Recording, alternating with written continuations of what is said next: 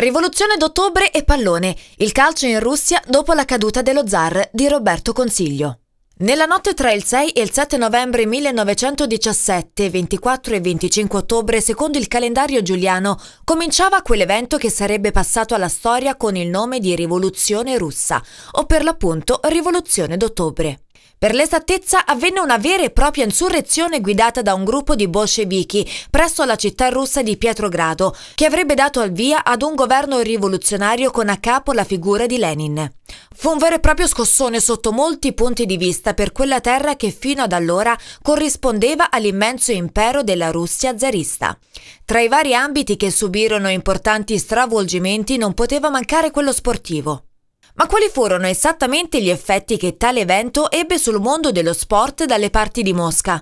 In questo pezzo noi di Gioco Pulito proveremo a descrivere la situazione che si venne a creare a seguito di ciò che accadde in quel giorno di metà autunno nel 1917.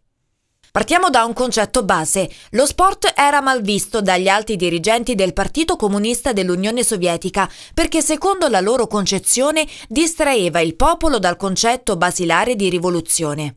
Veniva difatti considerato un vero e proprio simbolo della borghesia e portatore di alcuni concetti divisori come professionismo, divismo, guadagni e violenza. D'altronde, un detto ancora molto in voga oggi dice il calcio è l'oppio dei popoli. Sia stato usato per la prima volta proprio in questa occasione?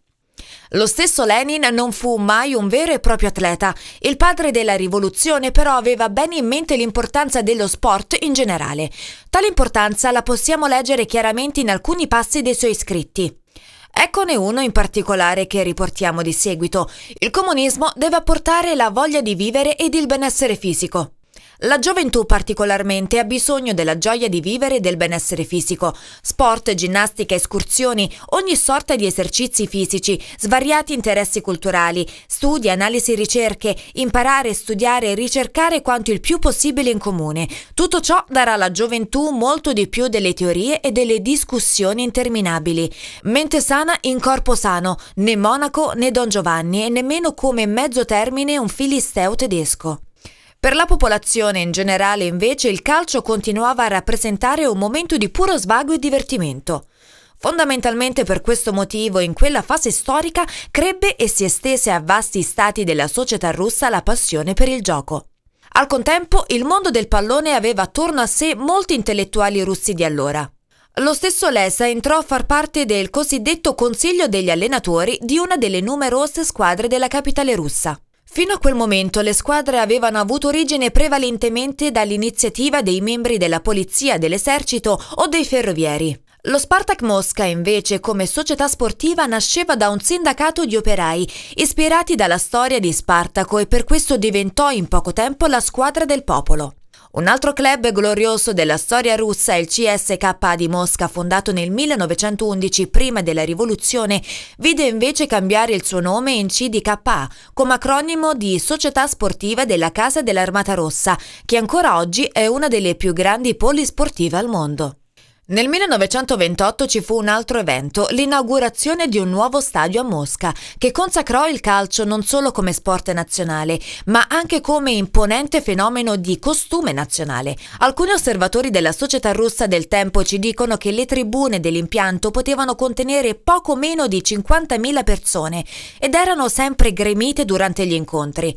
Fu anche una delle sedi del torneo calcistico delle Olimpiadi del 1980. Rimanendo in tema stadi, molti anni più tardi, nel 1956, venne inaugurato sempre a Mosca lo Stadio Lenin, un'imponente struttura con 100.000 posti, in seguito ridotti a circa 80.000, ma anch'esso sede delle gare olimpiche dei Giochi russi e tristemente noto per una delle più grandi tragedie della storia del calcio.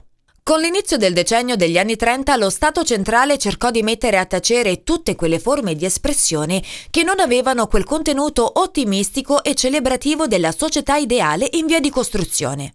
Il gioco del pallone però non venne minimamente toccato da questa repressione, visto che nel giro di pochi anni era diventato molto popolare e grazie ad esso si riusciva a raggiungere un pubblico vastissimo. In particolare da ricordare fu la partita di calcio organizzata da Stalin in un luogo simbolico come la Piazza Rossa di Mosca. Tutto questo comportò anche un grande sviluppo della nazionale calcistica dell'URSS, che fino alla sua dissoluzione nel 1991 raggiunse importanti traguardi sul campo. Tutti noi abbiamo ancora in mente le più importanti vittorie della squadra russa, l'oro conquistato alle Olimpiadi di Melbourne nel 1990 l'oro conquistato alle Olimpiadi di Melbourne nel 1956, l'oro degli europei di Francia nel 1960 e l'argento degli europei di Spagna nel 1964.